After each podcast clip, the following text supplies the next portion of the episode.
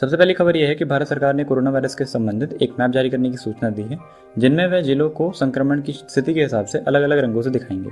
ये मैप इस हफ़्ते तक तैयार हो जाएगा और उम्मीद ये है कि इससे आम जनता वायरस का इन्फेक्शन स्टेटस ज़्यादा अच्छे से समझ पाएगी। ये मैप कैसा होगा उसका एक एग्ज़ाम्पल आप अभी देख सकते हैं।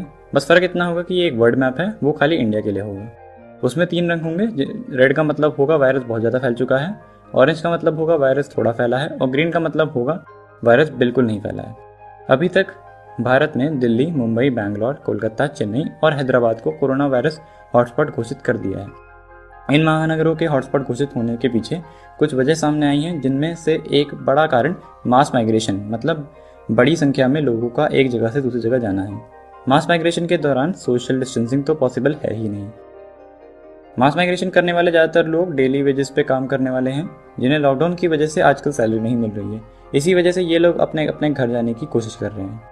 सरकार ने ऐसे लोगों की मदद करने के लिए कई स्कूल और कॉलेजेस में क्वारंटीन सेंटर्स खोले हैं, जिनमें ऐसे लोगों के लिए रहने के लिए जगह है और खाने पीने का इंतज़ाम किया गया है। पर जैसा कि मैं हमेशा कहता हूँ कि भैया, भारत में तीस मार्कों की कमी नहीं है।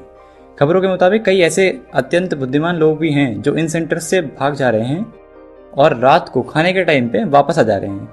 वायरस का तो इलाज मिल जाएगा, पर इनकी ऐसी हरकतों का इलाज कभी मिलना संभव नहीं है। हमें इन अजीब खबरों के बीच में कुछ पॉजिटिव न्यूज़ भी देखने को मिली। हमने देखा कि केरला में, जिसमें सबसे पहला कोरोना का केस पाया गया था, कैसे इस स्टेट ने कितनी बखूबी से इन्फेक्शन को बढ़ने से रोका है। ये केरला की सरकार की फुर्ती से सही कदम लेने का नतीजा है।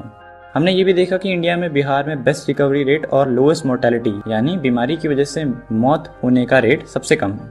इसके पीछे कुछ साइंटिफिक कारण है। बिहार में इन्फेक्टेड लोगों की जो एवरेज एज है, वो इकतीस के आसपास है। और अभी तक की रिसर्च के हिसाब से जवान लोगों को इस वायरस की वजह से मौत होने का जो रेट है, वो काफ़ी कम है।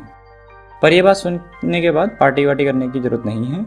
बहुत कम है ज़ीरो नहीं है। इसके कई केस सामने भी आए हैं। इस वायरस के इकोनॉमिकल इम्पैक्ट से हटके कुछ लोग इस वायरस के जो सोशल डिस्टेंसिंग हम कर रहे हैं, उसके मेंटल इम्पैक्ट के बारे में भी अपनी चिंता व्यक्त कर रहे हैं। बार्सिलोना, स्पेन की मेयर ने इसके बच्चों पे जो इम्पैक्ट हो रहे हैं, उसके बारे में कुछ ये कहा। Week after week they fight each other more every day they have fits of sadness anger आसान भाषा में कहा जाए तो इन्होंने कहा कि बच्चों में सैडनेस और गुस्सा बढ़ते जा रहा है। आज के लिए सिर्फ़ इतना ही। मिलते हैं अगले एपिसोड में। बाई